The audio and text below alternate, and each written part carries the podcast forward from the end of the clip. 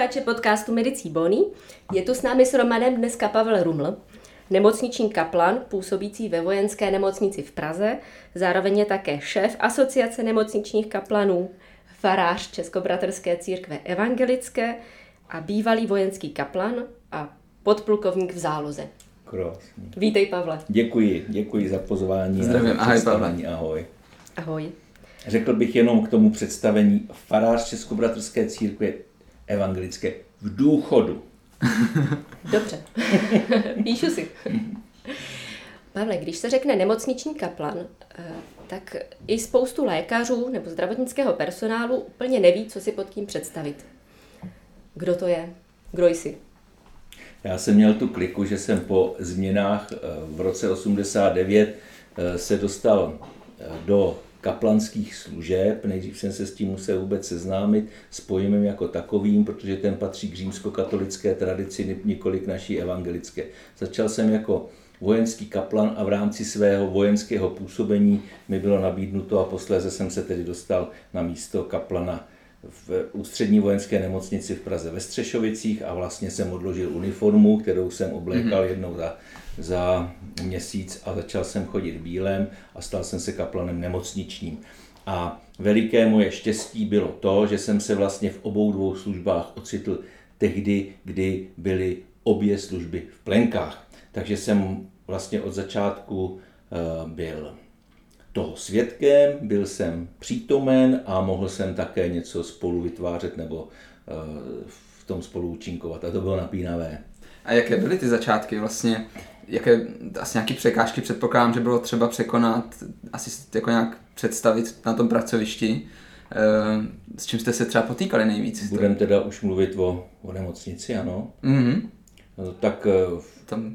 když jsem já se dostal do ústřední vojenské nemocnice, byl jsem tam prvním kaplanem v historii, tedy té novodobé. Máme ještě doklady, že třeba ještě na začátku 50. letech let se tam křti, dělali křti, že tam byla porodnice a tak dále, takže ti faráři tam chodili. A jinak i během minulého režimu a neustále vlastně ve chvíli, kdy jste farář na sboru nebo ve farnosti, tak chodíte do místních nemocnic, místních zařízení. A to je ten první a základní rozdíl mezi farářem, který je v církevní službě a kaplanem, který je zaměstnancem té, které instituce, mm.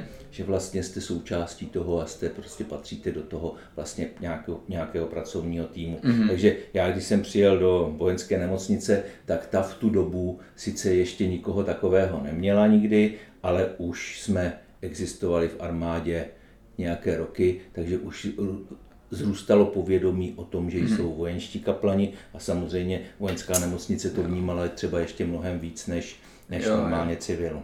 Jo, jo, že na to byl jako víc zvyklý, nebo... Připravení, no. Mm-hmm. no. A jinak ta služba, eh, začínal jsem, eh, já tedy na každé novém pracovišti vždycky začnu antibiotikama, protože se zhroutím, takže mi děti jo, říkali, že děti mi říkali, tak už si byl za pacienty. A říkám, ještě ne, tak když beru antibiotika, tak nemůžu, ale v podstatě jsem měl trošku strach. To je každé to nové prostředí, ten jo. strach nažené.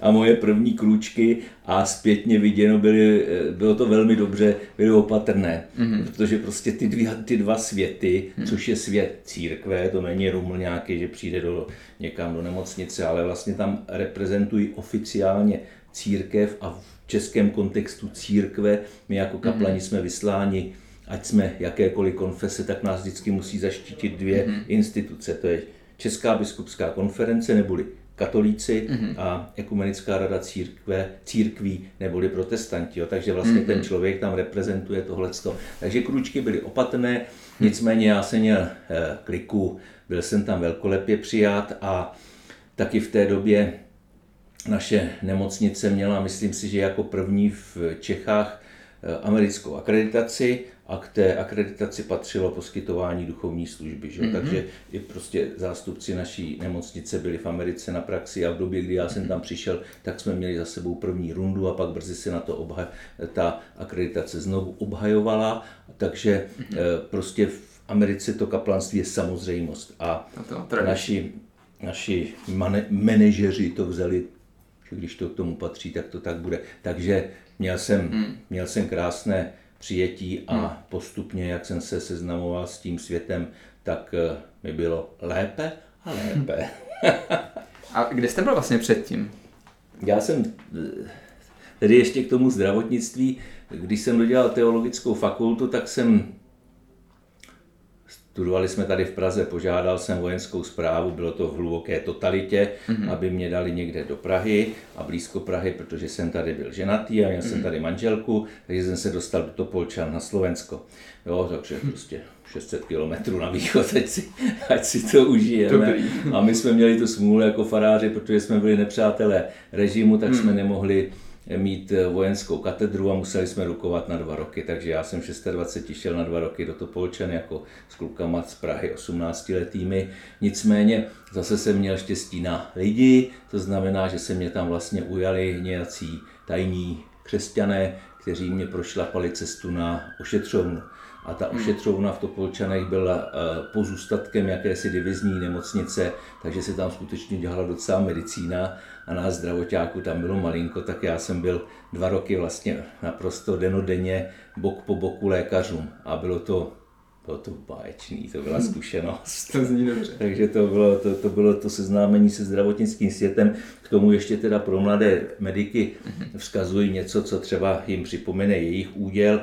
Že moje starší sestra byla zdravotní sestrou a jak študovala, na té střední škole, tak od prvního ročníku, když začali probírat ty nemoce, nemoci, tak je všechny dostala ona, pak jsme museli dostat všichni my, všichni jsme to proštudovali, co to všechno znamená. A potom taky na mě trénovala obvazování a takovéhle věci, takže já jsem prostě měl tu medicínu kolem sebe od Malý Tak já možná jsem trošku přeskočil. Uh, popsali jsme to kaplanství vlastně na začátku? Vůbec. Vůbec. Takže to můžeme tam potom nějak, to tam potom můžeme vložit. Ale vy jste to se omlouvám, mě to hned... Vy jste to nepřeskočil, to jsem přeskočil já. Já jsem, to, to já jsem to spontánně, jako hned mě napadly otázky, takže klidně teď můžeš položit. V jakém roce jsi začínal ve vojenské nemocnici? Přišel jsem sem 2006. V té době v Praze byla jedna nemocniční kaplanka, byla to doktorka medicíny, někde na Vinohradech si myslím, paní doktorka Opatrná a pak už vznikala duchovní eh, péče eh, v Motole. Jo, tam byl jeho kolega Pokorný a ještě někdo, byl tam nějaká koordinátorka a já jsem pak tady byl třetí. Takže prostě duchovní péče v nemocnicích, to, ten institut kaplanství je opravdu 15 let stará, 15 let nová věc. No, tak trošku, trošku víc bych řekl, ale je to tak, ano. Mhm. Jak to funguje, když jsi v nemocnici? Jsi součástí týmu? Když přeskočíme tedy ty začátky a vezmeme to zpětně, tak teď už v, třeba v naší vojenské nemocnici je to samozřejmost. Máme báječné zázemí, hmm. což zdaleka ne všichni kaplani mají, takže my máme, my jsme tam dva, máme každý svou kancelář, máme přenádhernou kapli a systém nastaven tak, o což o což jsem se tedy přičinil, to znamená, jakým způsobem se duchovní služba nabízí pacientům, že je to nabízeno v rámci toho systému. Takže někteří kolegové prostě chodí pokoj od pokoje, mm-hmm. představují se, nabízejí se. Já bych to nedal nikdy. a u nás to tady máme tak, že při přijetí, při, hospitali, při hospitalizaci každý z pacientů uslyší nabídku služeb, co všechno nemocnice mm. očekává, co ten pacient musí a co také může. A v rámci té nabídky prostě zazní taky to, že mají k dispozici službu kaplana. Hmm. Ve chvíli, kdy pacient si přeje, sestry nám napíší žádanku, je to prostě elektronicky a my potom odsouhlasíme jednak to a pak hmm. píšeme záznam do dokumentace jako prostě doklad o tom, že ta péče proběhla, případně si tam že s personálem vyměňujeme vzkazy, kde je co třeba. Prostě, Jste prostě duchovní já. konziliář, to prostě no, úplně konzilium. Děkuju, jsem poun. No, tak, mi... takhle, takhle to funguje u nás a je, hmm. to, je to dobrá instituce, myslím si, pro, pro ten účel, o který jde, to znamená, pečujeme o pacienta v první řadě. Já si na to vzpomínám ještě asi před deseti lety, když jsem byla na ošetřovatelských praxích, tak jsme právě vyplňovali tenhle dotazník s pacienty, eh, jestli potřebují vegetariánskou stravu, psychologa nebo duchovního. A je pravda, že eh, jsem viděla u sester rozpaky, že to třeba ani nenabídli, protože nechtěli, aby vlastně nechtěli vystrašit toho pacienta, že mm. jestli nepotřebuje náhodou, hmm. aby si nemyslel, že potřebuje poslední pomazání. No, ano. No my jsme se to, my jsme, já jsem od začátku ten personál učil klást tu otázku nebo tu nabídku. Tehdy, když jsem přišel, tak jsme ještě neměli všechno elektronicky a vyplňovali jsme tzv. žlutý dotazník mm-hmm. a tam bylo právě všechno tohle, ty parametry, co se měli vyplnit, tak jsem vždycky sestřičkám říkal, prostě když budete se ptát pacienta, kolik vážíte, byl jste na záchodě, chcete faráře, chcete psychologa a tak dále, co čekáte, tak je to přeci úplně normální. A pravda je taková, eh, ta, Káťo, co říkáš a potvrzují to, že prostě ten personál se s tím musí stotožnit. Hmm. V těch začátcích vůbec nevědí, co nabízí, jakou službu. Nemají potom vůbec hmm. představu. Za druhé nevědí, koho nabízejí. Jo, my jsme potom taky v nemocnici zavedli, když eh, školení pro nastupující hmm. Eh, nový personál a to bylo jedinečné. Já jsem prostě každý měsíc na tři čtvrtě hodiny měl k dispozici skupinu lidí, kteří nově přicházeli do nemocnice, hmm. takže prezentace, takhle jsme se tam střídali před nimi celý týden a to bylo jedinečný. Teď covid ukázal, že prostě to chybí, jo, ve chvíli, kdy hmm. jim dáte prostě všechno jenom online, aby si to očkrtali, že to prošli, tak je to sice splněno, ale ten kontakt tam hmm. chybí. Nicméně eh, Není to, neumíme to do dneška, tedy nabízet duchovní službu. Hmm. Eh, záleží zase od jednotlivců, od eh, osobností hmm. těch sester a, a potom od toho, aby se třeba zbavili nějaký vnitřní autocenzury, že jo? takže vidějí mladého chlapa a řeknu si, tam nebude potřeba faráře ani to, ale za chvilku mě volá, že jo, kamarád z mise a volá, hmm. hele, Pavlíko, já tady u vás ležím, tak za mnou přijď, jo, já si pak ptám, mu nenabídám to prostě, hmm. a říkám, sestřičko, co se stalo. Hmm. Byl mladý, mě nenapadlo, že...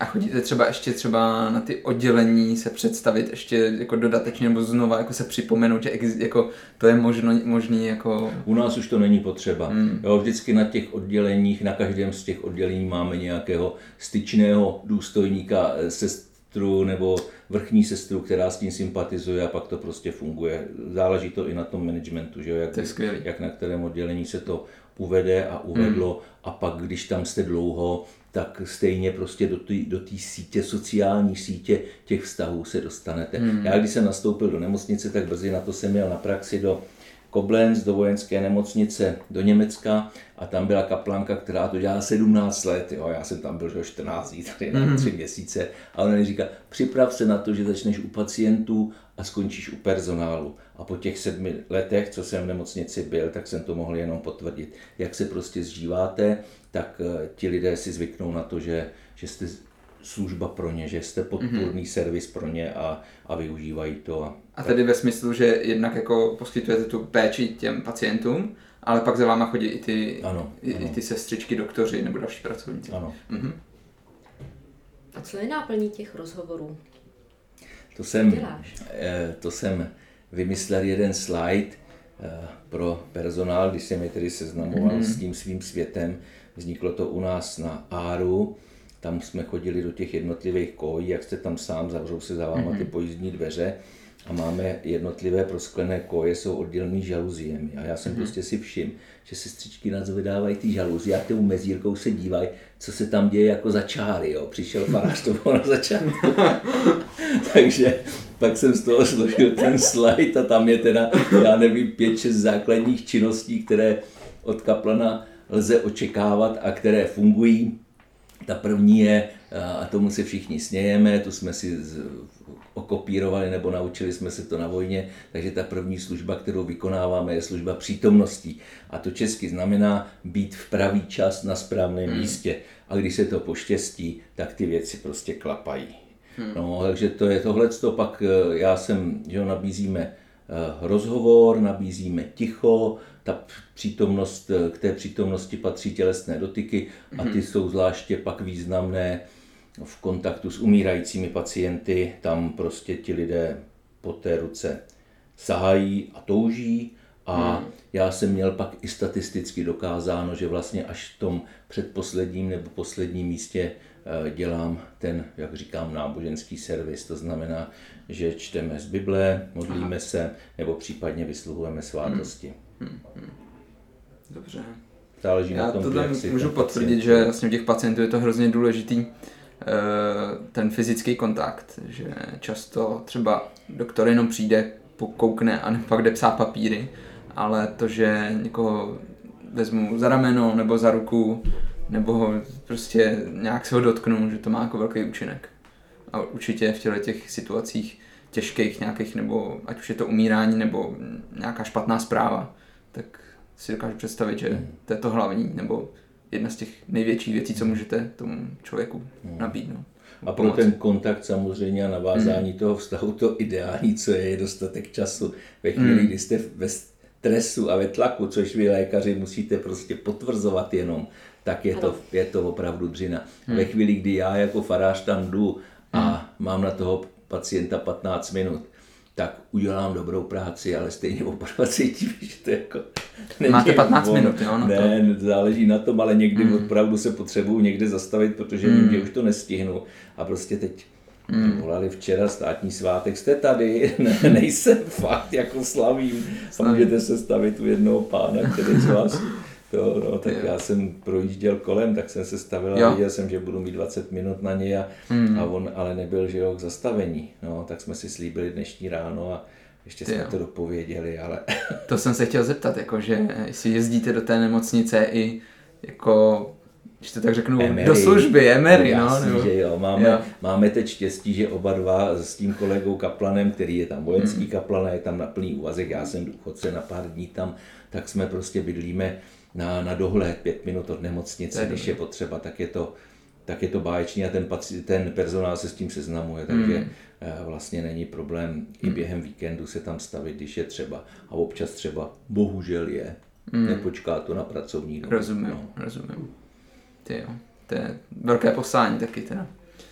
Já vím, že teďka, takže ty jsi tam evangelík, je tam katolík a máte i další, máte třeba i muslimy, imáma nebo... No ještě ne, nemáme ani v armádě, ani v nemocnici, že jo, máme, my spolupracujeme, nebo poslá jedna z funkční náplň kaplana má já nevím kolik eh, pomlček a jedna z, jedna z těch je, že spolupracuje s duchovními z civilu. Hmm. Jo, to znamená, že bychom měli pokrýt a v Praze je to je opravdu báječné. Jo, pokryjeme veškerou škálu. Teď nejčastěji se obracíme na pravoslavné, my už máme vojenský kaplany, a, ale nemocničních, třeba v té naší asociaci jsou asi jenom dva, myslím si někde na západní, jeden v západních Čechách, jeden možná tady v Praze, jo. takže, hmm. takže jo, těch pacientů prostě z, z pravoslaví nebo z východu je teď docela dost, takže hmm. s pravoslavnými býváme v kontaktu a, a tu službu můžeme poskytnout. Eh, židovského rabína nepamatuju si, že bych za těch svých prvních sedm let tehdy v nemocnici nám někdy zval, no, hmm. ale můžeme. A jaký je vlastně rozdíl mezi psychologem a tím duchovním? Tak patříme obě dvě skupiny patří do takzvaných pomáhajících profesí, takže v tomhle jdeme společně v jednom šiku. Dneska jsem se potkával s kolegyní zrovna eh, na chodbě, takže jsme někde navštívili pacienta po sobě a je to, hmm. je to jak to má být. My jsme eh, v naší nemocnici, tam, tak jak jsem tam nastoupil, postupně prostě rozvíjeli to všechno, co ta naše služba může znamenat, hmm. tak mimo jiné jsme taky dospěli eh, takové anonymní adrese, která měla sloužit personálu, hmm. eh, byla určena prioritně pro personál, prostě krizová pomoc se to jmenovalo, mohli posílat e-maily i anonymně, když to šlo a byli jsme pod tím podepsáni psychiatrie, psychologické oddělení a duchovní služba, to jsem tenkrát byl sám, ale jako bylo lepší tam psát duchovní služba, ne primariát duchovní služby. No, a protože nám ta spolupráce fungovala báječně, tak to takhle bylo, to znamená, že hmm. všichni ti, kterým jsme sloužili, naši klienti, naši pacienti hmm. Věděli, že si můžou vybrat a zrovna tak ten personál si zvykl na to, že si může vybrat.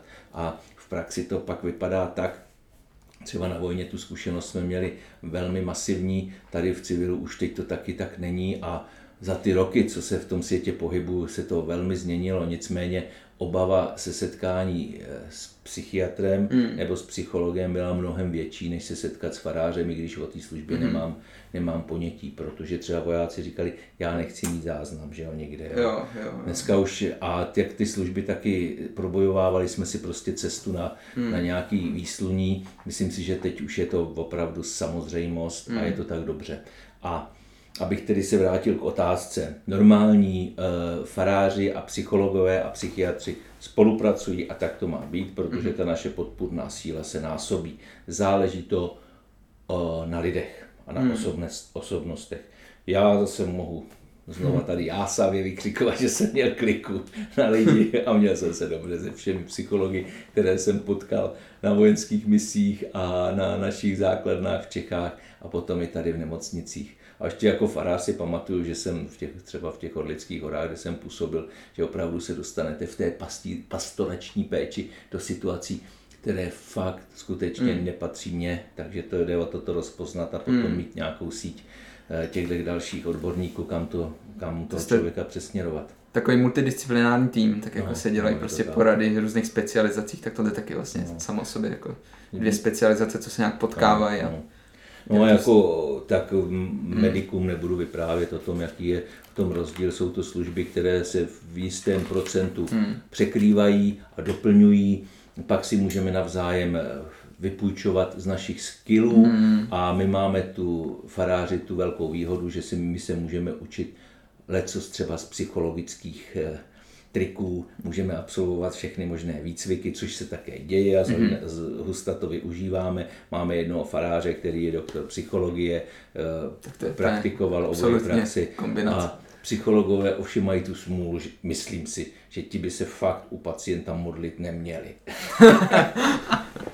tak já můžu někdy dělat nějaké psychologické triky a ještě se pomodlit a oni prostě o tohleto, jo, jo, tohle jo. přicházejí. Takže tam hmm. ten hlavní rozdíl, jeden z těch důležitých rozdílů je to, že my se máme starat o tu náboženskou hmm. stránku. Nicméně psychiatr, psycholog se stejně setkává třeba hmm. v diagnoze s náboženskými bludy a musí to umět taky trochu. Že jo? Hmm. Nicméně pak si to můžeme vzájemně přehazovat. Hmm. No a jinak ten základní rozdíl je opravdu, že k tomu té práci eh, kaplana duchovního patří prostě rozměr někam ještě nahoru k nebesům, hmm. obrazně řečeno, a musím říci, že po celo, svém celoživotním působení v pohanských Čechách, tak vůbec nejsme nevěřící národ takzvaně, ale každý člověk prostě má představu o tom rozměru, který je mm-hmm. vertikální a na něj mm. lze navázat, ale to zase neznamená, že prostě psycholog ho nemá vnímat nebo nemůže s ním nějak pracovat. My v tomhle máme trochu, v tom mm. popisu práce my k tomu máme blíž. Mm. Měl byste třeba nějaký příklad nebo nějaký příběh z praxe, kdy jste spolupracovali nebo jste si předali e, nějakého toho pacienta? No, já to nesmím vykecat, ale samozřejmě, tak, že řeknu. Něco nějakou. Co jim povím? ne, ne, ťukala na mě sestřička z exponovaného pracoviště a e, že nepůjde na psychologii ani na psychiatrii, protože by měla záznam. A já jsem okamžitě během pár minut věděl, že to fakt není sousto pro mě. Takže jsme dali podpůrný, sklidňující rozhovor, že ji dovedu na psychologii, tam, kde se o ní postarají a ať nemáš ničeho obavy. Fyzicky se by tam dovedl, protože když ji odešlete, tak tam nedojde. A byla opravdu na, na hranici nějakého zhroucení. Hmm. Takže jsem jí dovedl na psychologii, tam jsme si to řekli, že je potřeba asi ji odvíst hmm. na psychiatrii. Zrovna taky tam fyzicky skutečně dovedli. Za tři měsíce ťuky, ťuky, ťuk na kancelář, přinesla mi studentskou pečeť, asi kilo a půl velkou a pak jsem ji dalších x let vnímal na tom pracovišti, kde to bylo. A zrovna tak na druhou stranu máme, mám tu zkušenost, že věřící, praktikující křesťani, kteří by, na který bych stačil a nemuseli chodit, třeba by Mm. Na psychologii určitě, na psychiatry třeba by nemuseli chodit mm. a přesto šli jenom tam a věděli o mě a mě se vyhnuli. A tak je to mm. úplně správně. Tak to má být. Ten člověk si má vybrat a má k tomu nějaké důvody mm. ke své volbě a ty důvody jsou jeho a my je musíme ctít. Pomáhající profese. Čekej, mm. až budeš a, a do ničeho více mm. nepleť. Mm. Mm. Mně přijde hrozně zajímavý ten rozměr, když tady vlastně mluvíš o tom, klientů, o tom člověku, který přijímá ty služby, mm-hmm. že eh, na jedné straně je to ten pacient, ale už se z toho několikrát dotkl, že i personál. A u vás to funguje, tedy že máte ten multidisciplinární tým, který tu intervenci, kdy pomáháte i krizovou intervenci u personálu. Je to věc, která existuje kromě vojenské nemocnice někde jinde? No a myslím, že tam, kde kaplan je, tak by to mělo takhle být. To znamená, že ve chvíli, kdy se etabluje a je nějakým způsobem přijímán, tak dřív či později si k němu najdou cestu mm-hmm. najde cestu kdokoliv z personálu. A i kdyby to třeba v první řadě byli takzvaní věřící, jo, tak je to dobře, ale většinou se potom to prostě rozšíří. Takže ten kaplan, co může nabídnout, to samozřejmě, co patří k té druhé profesi, taky je naprostá diskrétnost. Mm. A potom docela eh, pěkně může fungovat práce s rodinou. Jo? To znamená, že nemáme vlastně žádný velký překážky. Když si pacient přeje, tak se můžete setkat s dalšími mm-hmm. z rodiny a je to, je to, je to možné. No. Mm-hmm. no jinak my se jako tým se nescházíme v těchto třech pro, profesích nebo odbornostech v té UVNC, ale není to ani potřeba. Jo? Ta, když je nejhůř, tak prostě si to řekneme vždycky, jo. ale není potřeba hmm. z toho dělat instituci nějaký, hmm. protože taky těch eh, pacientů je tam množství, ten průlet nemocnicí je, jak víte vy, lékaři čím dál rychlejší, hmm. takže mm, opravdu jenom u nějakých dlouhodobě třeba leč, ležících nebo léčících hmm. se pacientů dochází případně k nějaký vyloženě instituční verbální spolupráci, ale jinak prostě si to zapíšem každý do ty dokumentace mm-hmm. a můžeme si to přečíst, co tam budu tohle dál. Pak je také docela dobrá praxe, že když od pacienta odcházím, tak eh, se můžu zastavit buď to za personálem, za sestřičkami mm. nebo za lékařem, mm. si z toho, co jsem se dozvěděl a co a jak se může. Mm. může Já mám takhle zkušenost právě z covidové jednotky, teď z jara 2021, tak tam kaplan chodil a bylo celkem příjemný jako to s, ním spolupracovat v rámci těch pacientů, kteří tam už byli třeba dlouho, nebo se to zhoršilo, nebo jim někdo zemřel z rodiny a zároveň tam jako leželi. A vlastně, že já jsem se spíš, řekněme, staral o to tělo a ten kaplan tam pak jako přišel pomoc i s, i s tou duší, jako, nebo i s tou psychickou stránkou. No, to bylo. No. A tak jsme sledovali i ten vývoj. To bylo, jako, to bylo poprvé, co jsem to zažil. Hmm, hmm, to bylo hezké. Hmm. No, my jsme měli, já jsem měl, já jsem skutečně nazbíral množství zkušeností a přesto znova a znova se ocitáte, ocitneš v situaci, která hmm. je, je nová. Hmm. A takže jsem byl u elitního týmu, opravdu pět lékařů špičkových, hmm. prostě skákalo kolem muže, vojáka v nejlepších letech. Hmm. A chtěli teda službu de facto poslední, a já jsem říkal, tak teď tedy se staráte, tak já přijdu v poledne. Ne, v poledne už nechoďte, to bude pozdě, jo, přijďte hned, jo. Takže jsem si prostě běžel pro své pomůcky a dosloužil jsem tomu člověku do posledního dechu hmm. a bylo to teda v době covidu, ten personál byl skutečně vyšťavený, to mm. jako ta únava je úplně neuvěřitelná, ta taky pomohla tomuhle z té mé nové zkušenosti, že skutečně jak si špičkoví odborníci se v tu chvíli obracejí na mě, dokonce se žádostí, ať komunikuji já s rodinou, což se málo kdy stane, jo, oznamování mm. úmrtí většinou to prostě vyřídí ta nemocnice v rámci toho celého zaběhaného mm. dobrého procesu. Ale byl jsem v tu chvíli na místě a ti chlapi byli prostě nešťastní z toho, že jim pod rukama odešel chlap v plné síle mm.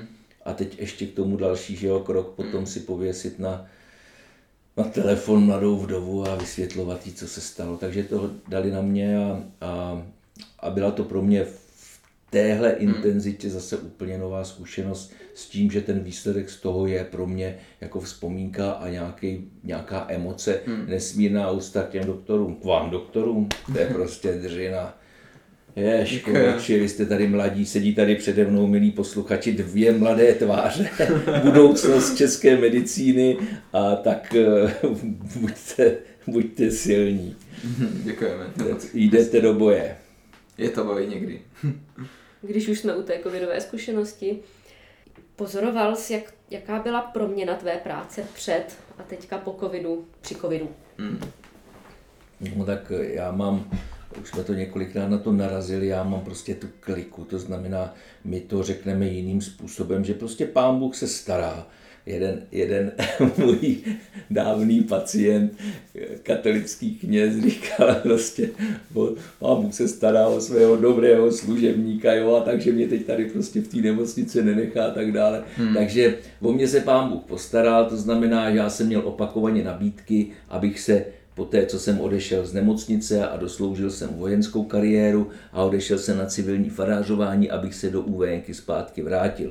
A prostě s tou farou to nebylo kompatibilní, nicméně prostě ta práce, té práce na na farním sboru bylo mnoho a nešlo to vůbec ani náhodou. Nicméně posléze jsme se na faře ocitli dva faráři, pak jsme si mohli upravit úvazek a já jsem se prostě v lednu 2020 vrátil do své bývalé, dávno opuštěné nemocnice Aha. a ona se v únoru změnila na covidovou. Tak v tom říkám, že ten pán Bůh se o mě postaral, protože na sklonku mýho života profesního jako farář jsem se ocitl úplně neznámý situaci. Já jsem, já jsem říkal, celý život hustím do těch svých oveček, choďte do kostela. A rok před důchodem jim říkám, chraň vás ruka páni, že přijdete do kostela. jo.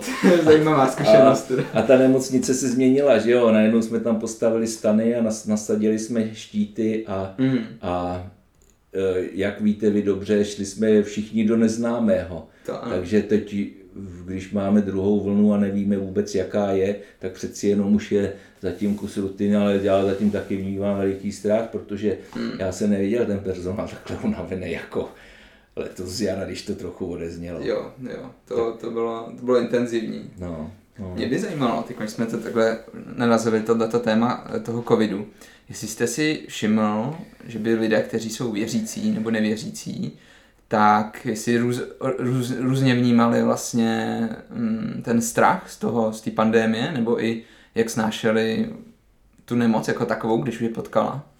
No, není to asi, není vůbec pro mě rozdílu v tom vnímání covidu anebo dalších útrap eh, Ano. tělesných, které lidi potkávají.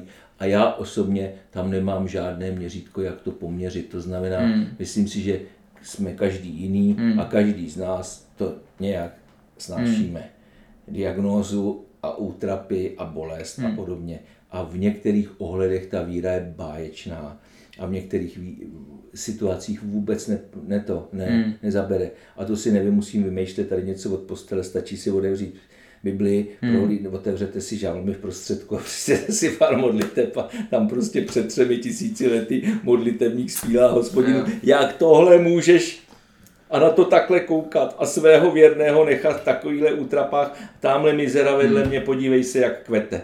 A ty se na to, hospodine, koukáš. Takže to je tři tisíce let starý a je to do dneška stejný. Furt to platí. Akorát, že to třeba necitujeme hmm. obřadně a žalmisticky a někdy taky. Já mám krásné, hmm. ty seš ortoped, krásný žalm používám velmi často. žalm 121. Zvláště u eh, lidí na chirurgii nebo na ortopedii, tam to zní krásně. Mm-hmm. Nedopustí, aby uklouzla tvá noha. Nedříme ten jenž tě chrání, jo? ten chrání své, svůj lid a přede mnou leží člověk, který uklouzl a zničil si prostě všecko, co mu ještě drželo, ale jde to použít, protože se tomu smějeme, protože si vysvětlíme, v čem ta hospodinová ochrana je a že to nemusí být úplně míněno, míněno vždycky, ale také to citlivě zvažuj. Někdy sáhnu po jiném žalmu. A tak rozumím. radši nedráží.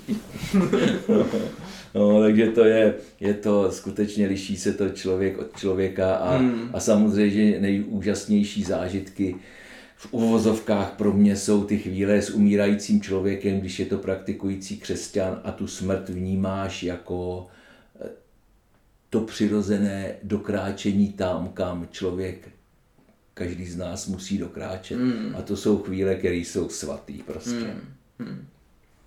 Já jsem dostal rakovinu v květnu a za měsíc už to nebyla rakovina, byla to jenom sarkoidóza, posluchačům sděluji, že dal měsíce brutální léčby. Mám plíce jak Jura, jo, jako šestiletý kapacita 140% a úplně jsem čistý.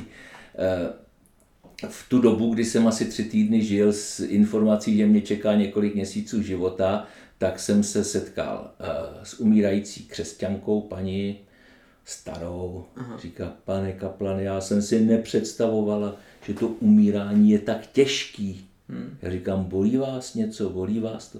Ne, je to tak dlouhý.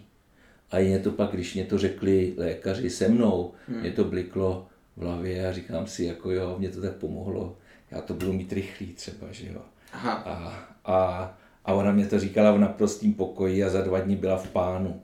Hmm. Tak um, proč to říkám celé? Jste se určitě ptali. Ty jo. Trošku odbočím. Mhm. Eh, Ty máš možnost sledovat jako třetí pozorovatel eh, interakce mezi personálem a pacientem. Hmm. Různá nedorozumění, že ten vztah není někdy úplně harmonický. Máš nějaký postřeh? Něco, co by nám z personálu mohlo pomoci? No, sleduji to zblízka, jedu v tom a nesmírně mnoho věcí se mi nelíbí. Ta komunikace hmm. mezi různými světy ve zdravotnictví je složitá někdy, je velmi pochopitelná, tak já říkám, jsme na bitevním poli, tam už prostě jdou všechny skrupule stranou. Ale vy hmm. mladí lékaři třeba na vlastní kůži prožíváte to, jak s vámi zacházejí, jak se k vám chovají staré zkušené zdravotní sestry. A to je jeden z příkladů, abyste si moc nefandili. Lékaři se někdy ke nižšímu personálu chovají také všelijak. Je to, je to záležitost osobnostní, mm. je to záležitost výchovy. Eh, ty fakulty vaše lékařské vás učí mnoho a ta, ty studenty jsem potkával a vnímal zblízka i v širší naší rodině. Já říkám, já jsem mimo jiné taky jsem se dostal do uh, jedné komise SAKU, spojená akreditační komise, že, která tady v Čechách garantuje kvalitu péče. Tak tam říkám bez skrupulí a myslím, že mě slyšeli i dva uh, děkani lékařských fakult, že studium na lékařské fakultě je zločin proti lidskosti.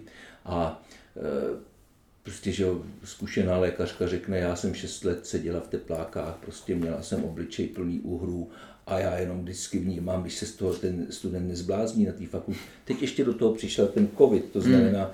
není sociální kontakt, nejsou praxe, já nevím, co všechno děláte, hmm. to přes televizi se učíte, jako jo. Je to hrozný. Musíte nazupat strašně moc informací, které hmm. stejně slouží jenom k té zkoušce samotné. Hmm. Do života a do praxe vám to naskočí až tehdy, že se s tím setkáte a vidíte to u starého kolegy zkušeného hmm. nebo v knihovně, že si proto sáhnete.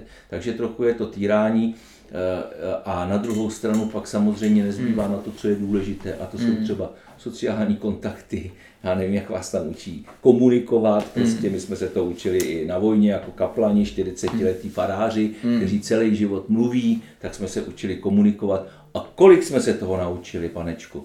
Takže pak se toho nedostává, protože za to není čas a musíte se učit latinsky celého člověka skrz na hmm. skrz do poslední buňky a je to potom vidět. No. Hmm. A ve chvíli, víte to sami velmi dobře, ve chvíli, kdy jde do tuhého, tak tam se vybarvíme, tam už prostě hmm. padají jakékoliv masky a jde se prostě hmm. na dřeň a podle toho to taky vypadá. Hmm. Takže já tu práci personálu nic než obdivuji, Eh, vnímám velmi dobře ty obtíže hmm. a na třetí stranu mě bolí, že my sami lidé si to strašně komplikujeme. Hmm. No, tak co k tomu víc říct, prostě zdravotní sestra, která má zkušenosti, nebo sestry od intenzivních lůžek, jo. To jsou mistři svého oboru. Samozřejmě, že mladý lékař nemůže vědět to, co ona ví. Mm-hmm. To co zažila, nemá ty zkušenosti to neznamená, hmm. že si s tím nebudeme vzájemně doplňovat a pomáhat, určitě, určitě. aby ten člověk vyrostl. A zrovna tak zase lékař jenom protože je lékař, tak nemusí, hmm. nemusí ukazovat svoji moc. Tak, tak. No.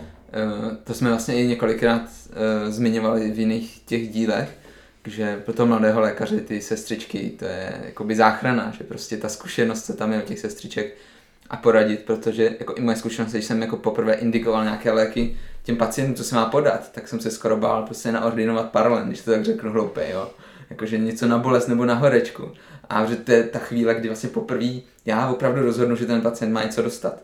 A nejednou jsem se sestříček prostě zeptal, jak, jak to dělají jako běžně, jak jsou hmm. zvyklí. A i do dneška se prostě zeptám, jak jsou zvyklí ředit nějaké léky nebo tak, jestli jo, takový, je to taková opora toho doktora. A ne každý si toho váží, ehm, té spolupráce, asi z obou stran. No. A jak, říkáte, jak, jak říkáš, tak vlastně hm, hodně to záleží na těch osobnostech. No.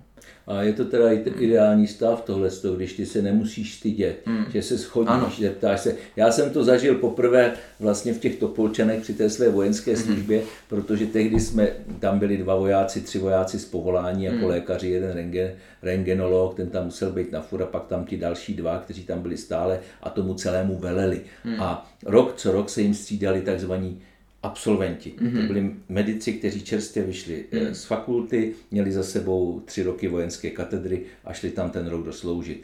A dostali se do spáru dvou zdravotních sester. a já jsem tam na té ambulanci, prostě jsme se střídali, byl jsem třikrát za týden na ambulanci, dvakrát třeba na, na těch lůžkách a pak jsme sloužili 24. A na té ambulanci to byla škola života. A, ale ty sestry byly padesátnice, ale byly v hrubém vojenském prostředí, takže Aha. to bylo poznat. Nicméně si udrželi nějaké dekorum. A finty, které tam ty kluky učili, který jsem si i já odnes, jo, co se dává na impetigo, to je prostě rasovina a já to umím vyléčit za dva dny. Jo, jo. Dneska by to už takhle nikdo nedělal, já jsem to dělal denodenně, že jsem trhal strupy těm vojákům, byli nevoholení, skučili, pak se na to pláclo, já nevím, jak se tomu říká, genciánka, ten člověk vypadal jak indián, ale za, jo, a tohle to ty sestry, ty doktory naučili. To bylo drastický, ale bylo to tak účinné, no, úžasný. Tak to je jeden z příkladů toho, té spolupráce, kdy mm. se hmm. vlastně ty zkušenosti předávají a tak to mm. má být. No. Mm. To, to. Když jsme mluvili o těch, eh, o té týmové spolupráci nebo o tom světě třeba psycholog, farář, psychiatr, mm. tak ne, jsem říkal, že se nepotřebujeme společně scházet. Nicméně hmm. Eh, teď u nás v nemocnici už funguje několik roků paliativní tým a to znamená, že skutečně se jedná o tým, o skupinu lidí, kteří se setkávají my oficiálně dvakrát hmm. za týden s tím, že když pak jdu na ta paliativní lůžka, tak se zase znovu potkám s doktorkou a, a nebo s personálem. A to je báječný, tam prostě je vidět taky uh, ten rozměr, které nabízí kapla, který nabízí kaplanství a který prostě do kterého se farář civilu nemůže dostat, protože prostě mm-hmm. nemá vstupku, nemá právo se tam motat, nemá právo nahlížet do dokumentace a takovéhle věci. A když já u toho jsem a mohu poslouchat, vnímat a pak si toho pacienta eh, předáváme, tak si myslím, že ten člověk vlastně na své poslední cestě má skutečně krásnou eh, péči, mm-hmm. která aspoň trochu zmírňuje to, s čím se on sám musí vyrovnat, to je s vlastní mm-hmm. smrtelností. A přitom tedy, při tomhle to mě teď tedy napadlo to, jak si uh, mluvil uh, Romane o tom, jak vás zaučují sestřičky, jo, jestli jo. ten paralel nebo ne. Tam máme součástí toho týmu, a to je báječný, máme tam farmaceutku. Ano, a ano. ona lékařky, zkušené lékařky opravuje a povídá jim o těch lécích. Jo. No my to potřebujeme. Proč by to ten doktor pro pána Jána měl umět všecko? Jo? Mm-hmm. A je to krásný, ta, ona, ty farmaceuti klobou dolů, to jsou prostě bedny študovaný, je to fakt jako nádhera. A někdy to zazní jako informace, takhle a takhle to je. Někdy je to interreakce, mm-hmm. lékařky hájí svůj postup, ona vysvětluje mm-hmm. tohleto to je nádhera, to je tým tohle. To no, Já mám stejnou zkušenost, jako pár let na ortopedii máme taky.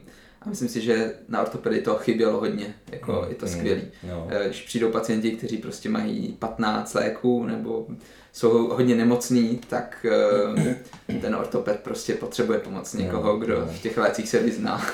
no je to ale ta základní škola toho, o čem si celou dobu vyprávíme, že každý musí i ve své profesi, ve své odbornosti hmm. pochopit a uznat svoje meze. Já prostě nejsem pán Bůh, umím tohle odsaď pocať hmm. a to, co dál neumím, tak od toho mám druhý člověka, aby ti pomohl a tak dále. Že jo? Hmm. A, ale k tomu patří ta, ta osobnostní, ano. osobní kvalita. Prostě pokora, dneska se hodně používá slovo pokora. Tak prostě, když já znám, my jsme v armádě měli už od dob Rakouska, Uherska, hmm. voják musí znát své místo v šiku. No? A je to důležitý, protože mm-hmm. když tam ten jeden vojáček v tom šiku není, tak ten oddíl je oslaben. Prostě se to rozsype, ano. protože tam je díra, kam se má vpálit. A když se dva se běhnou mm. na jedno místo, tak se tam srazej. A když mm. jsou vedle sebe, tak roste, násobí se, mnohonásobně se násobí síla toho jedince. Jo. Já určitě ve spolupráci a vlastně e, souhře toho týmu vidím strašně velkou sílu a jako nejenom v medicíně, ale ať už člověk třeba, ať už píšeme knížku nebo když, jsme, když jsem zakládal tohle centrum nebo, nebo prostě jakákoliv spolupráce, více lidí dohromady, pokud každý přispěje tím, v čem je hodně dobrý a navzájem jsou ochotní se poslouchat, to je něco neuvěřitelného. Hmm. Hmm. My už jsme to trošku nakousli. Eh, já vím, že jsi eh, byl tedy vojenským kaplanem, než jsi se dostal potom nakonec hmm. napevno do nemocnice. Eh, jaká to pro tebe byla zkušenost? No tak jedinečná. Já jsem studoval za dob hluboké totality a tehdy faráři měli před sebou dvojí perspektivu. Když obstojíš před očima státní zprávy, dostaneš státní souhlas a budeš farářovat. Hmm. A budeš farářovat celý život, pokud ti ten souhlas neseberou. A v naší evangelické hierarchii maximálně do, dokráčíš do nějaké funkce, o kterou dodnes nikdo nestojí. Staneš, postoupíš-li výš, a to jsou jenom dvě patra, kam můžeš ve farářské hierarchii postoupit, tak počítej s tím, že se staneš služebníkem mnohých a i bude jich víc a víc, který s tebou budou prostě sloumat. Mm.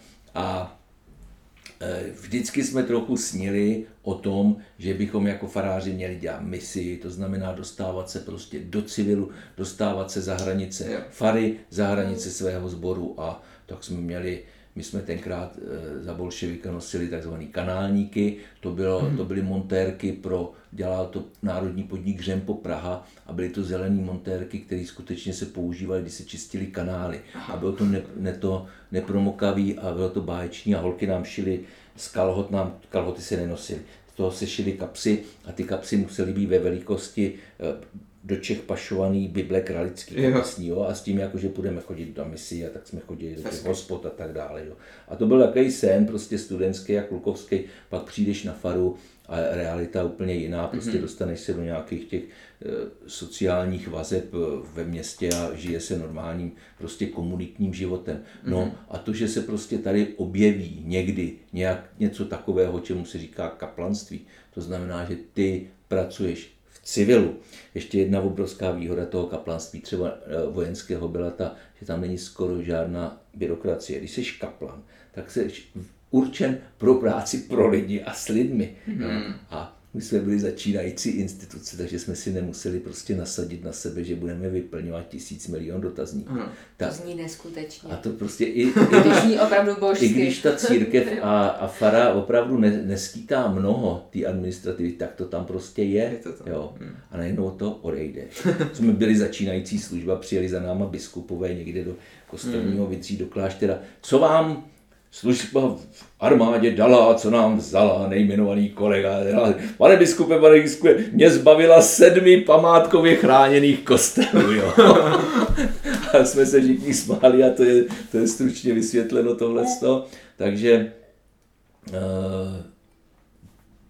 prostě představa, že vstoupíme do civilního sektoru a budeme jako jedni uh, ze všech ostatních, kteří hmm. prostě chodí do práce, za bolševika byla nepředstavitelná. Nám se to poštěstilo. No. A mně se poštěstilo to, že jsem ještě ke všemu jsem dvakrát ocitl u kolíbky a v kolípce dvou báječných služeb. No není to krásné? Je to krásné. Je to krásné. Jak ses vlastně dostal k tomu eh, povolání kněze a kaplana vlastně? Jak ses rozhodnul? Co tě k tomu vedlo? My se takhle ptáme těch eh, lékařů nebo mediků, co, proč se rozhodli pro medicínu, ano, ano. tak teď stejná analogická otázka. No. Já jsem už zmínil tedy na moji minulost, rodnou minulost v hlubokém totáči. Já jsem se narodil na faře. Náš táta byl uh, jo. farářem a můj starší bratr, že o čtyři roky starší, šel jako první na farářinu. To znamená, že on tady na té bohoslovecké fakultě byl, k té bohoslovecké fakultě a ke studiu patřil společný studentský život na semináři. Mm-hmm. A my jakože prostě mládežníci jsme tam jezdili bohoslovec, tehdy to byl veliký pojem a prostě kamarádit se s bohoslovci nebo dostat se do jejich světa bylo báječné z jednoho, z mnoha důvodů, ale ten jeden z těch důvodů velikých byl, že to byl veliký ostrov veliké svobody. Nepředstavitelné tenkrát prostě v té temnotě toho hmm. zločinného režimu. Hmm. Takže to bylo uhrančivý prostě, jo, takže já jsem to měl docela jednoduché a hlavně to nejvýznamnější bylo, že táta vůbec netlačil, jo, že by nám jako řekl, Čistě já. prostě tvoje rozhodnutí. Jestli no. někdo tlačil posléze ve své rodině, jak jsem to byl já na své děti a říkal jsem, chráň vás ruka páni, že půjdete někdo na faráře. Už nás konečně musí někdo začít živit. A tak děti poslechli, ale Kača je zná, jeden z nich zakulísal ze senátoru jednu chvilku dokonce zvažoval, že se na to dá. No. Takže, takže to bylo, to bylo významné, že ze strany rodičů mm-hmm. a rodiny my jsme žili krásným životem na vesnické faře mm-hmm. a byl to mimo jiné teda svět eh, nějaké skromnosti, veliké mm. skromnosti a přitom obrovského bohatství na hmm. štěstí mm. a na všechno to, co člověk potřebuje k tomu, aby prostě nějak vyrostl. A pok, takže to bylo volba té farářiny, pak jsem měl kliku, že jsem měl opravdu krásnou farnost v Orlických horách, mm. kde se, to se stalo prostě domovem pro nás a do toho já jsem se stal farářem v 80 čtvrtém a za pět let přišel 89. Jo, do malého městečka a přišla prostě svoboda, takže to bylo nádherný. No a pokud jde o pozvání do armády, tak opět pán Bůh se postaral o svého věrného služebníka.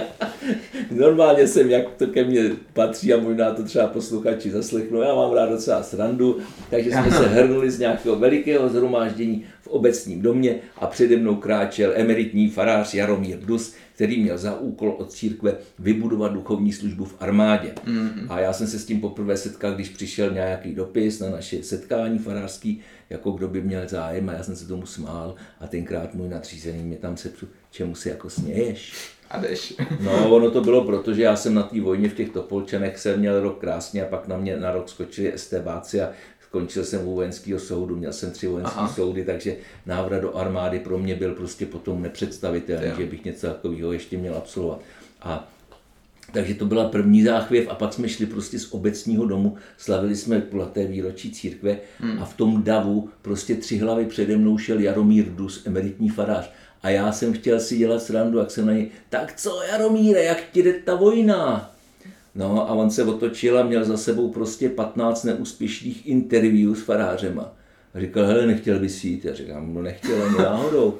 A už to jelo prostě. Za týden byl u nás, za týden byl u nás Tomášem Holubem a pak já jsem měl do, poprvé do kasáren, poprvé od své vojny, to bylo asi 15 let, do Havlíčkova Brodu a viděl jsem tam pečetě, mříže a nástěnky dlouhý chodby. A řekl jsem Tomášovi Holubovi, dneska biskupi, biskupu plzeňským, řekl Tomáši, ani náhodou.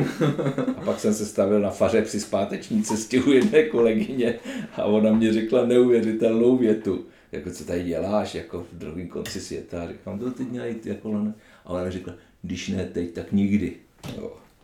Jsem dojel domů a už to jelo, no. Bylo to tam. No, náhoda. Takže normálně se řekne náhoda, my to používat nesmíme profesně, takže my říkáme boží řízení. Krásný. Jo, krásný Jsem měl krásný, krásný. život. No. Klika. Já ještě to zakončím takovou otázkou, eh, co by si přál do budoucna? Nějakou vizi pro nemocniční kaplanství tady u nás v Čechách? No je to, když jsme se bavili o tom, jak ta služba se nabízí třeba pacientům, jak je nabízena pacientům hmm. a tak dále. A když tady vidí, že já teda od roku 2006, to je 15 let, v té vojenské nemocnici to máme a furt to ještě nefunguje. Jo? Že by každá sestra věděla, mm-hmm. uměla, nabízela vůbec prostě, taky je velikánská fluktuace mezi personálem, že jo? takže je to pořád dokola se začíná a mně se mm. zdá, že, že to je právě na tomto napínavé. Takže byl bych rád, abychom byli služba eh, milovaná, etablovaná, přijímaná, nabízená a fungující. Mm. A to je jedna, eh, ovšem záleží to na dvou stranách. A ta jedna strana je zdravotnictví mm. a tam musím říct, že se udělali mílové kroky. A druhá strana je církev mm. a tam nás čeká ještě mnohé, protože, eh, protože církve stojí na jakési hranici, třeba u nás, ale nejenom u nás, ve světě vůbec. Eh, když jsme mluvili o svobodě, tak církev se musí neustále učit hmm. té svobodě, kterou od hospodina dostává z plna hrdla a pak ji nějak přefiltruje a hmm. kolikrát je to prostě něco jiného než svoboda. Jsou to knuta, že jo. A jedno z toho pak, jeden ten z dopadů je, že prostě máme strašně málo farářů To znamená, nikdo to nechce dělat v dnešní době.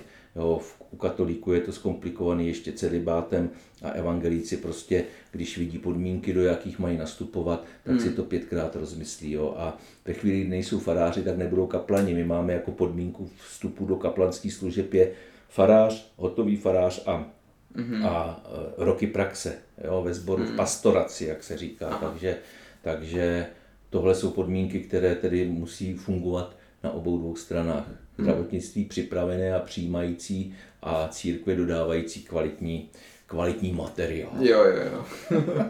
to, je to není jako na medicíně, kde se hlásí vždycky milion lidí prostě. Tam je přetlak. No. Tak eh, my moc děkujeme, eh, že jsi přišel, Pavle. Bylo to strašně hezký. A ještě možná, kdyby si měl nějaký zkaz teda pro mediky a mladé lékaře, nebo i ty starší, co by si vybral? tak potkával jsem se s nimi na lékařských fakultách a všude a ten můj vzkaz zní prostě milujte svoji práci a, a radujte se ze života. Máte nádherný poslání. Amen. To je krásný, s tím nejde než souhlasit. Takže děkujeme ještě jednou moc. Já děkuji za pozvání a jsem poctěn. Díky moc za, mm. za pozornost. Díky, Pavle.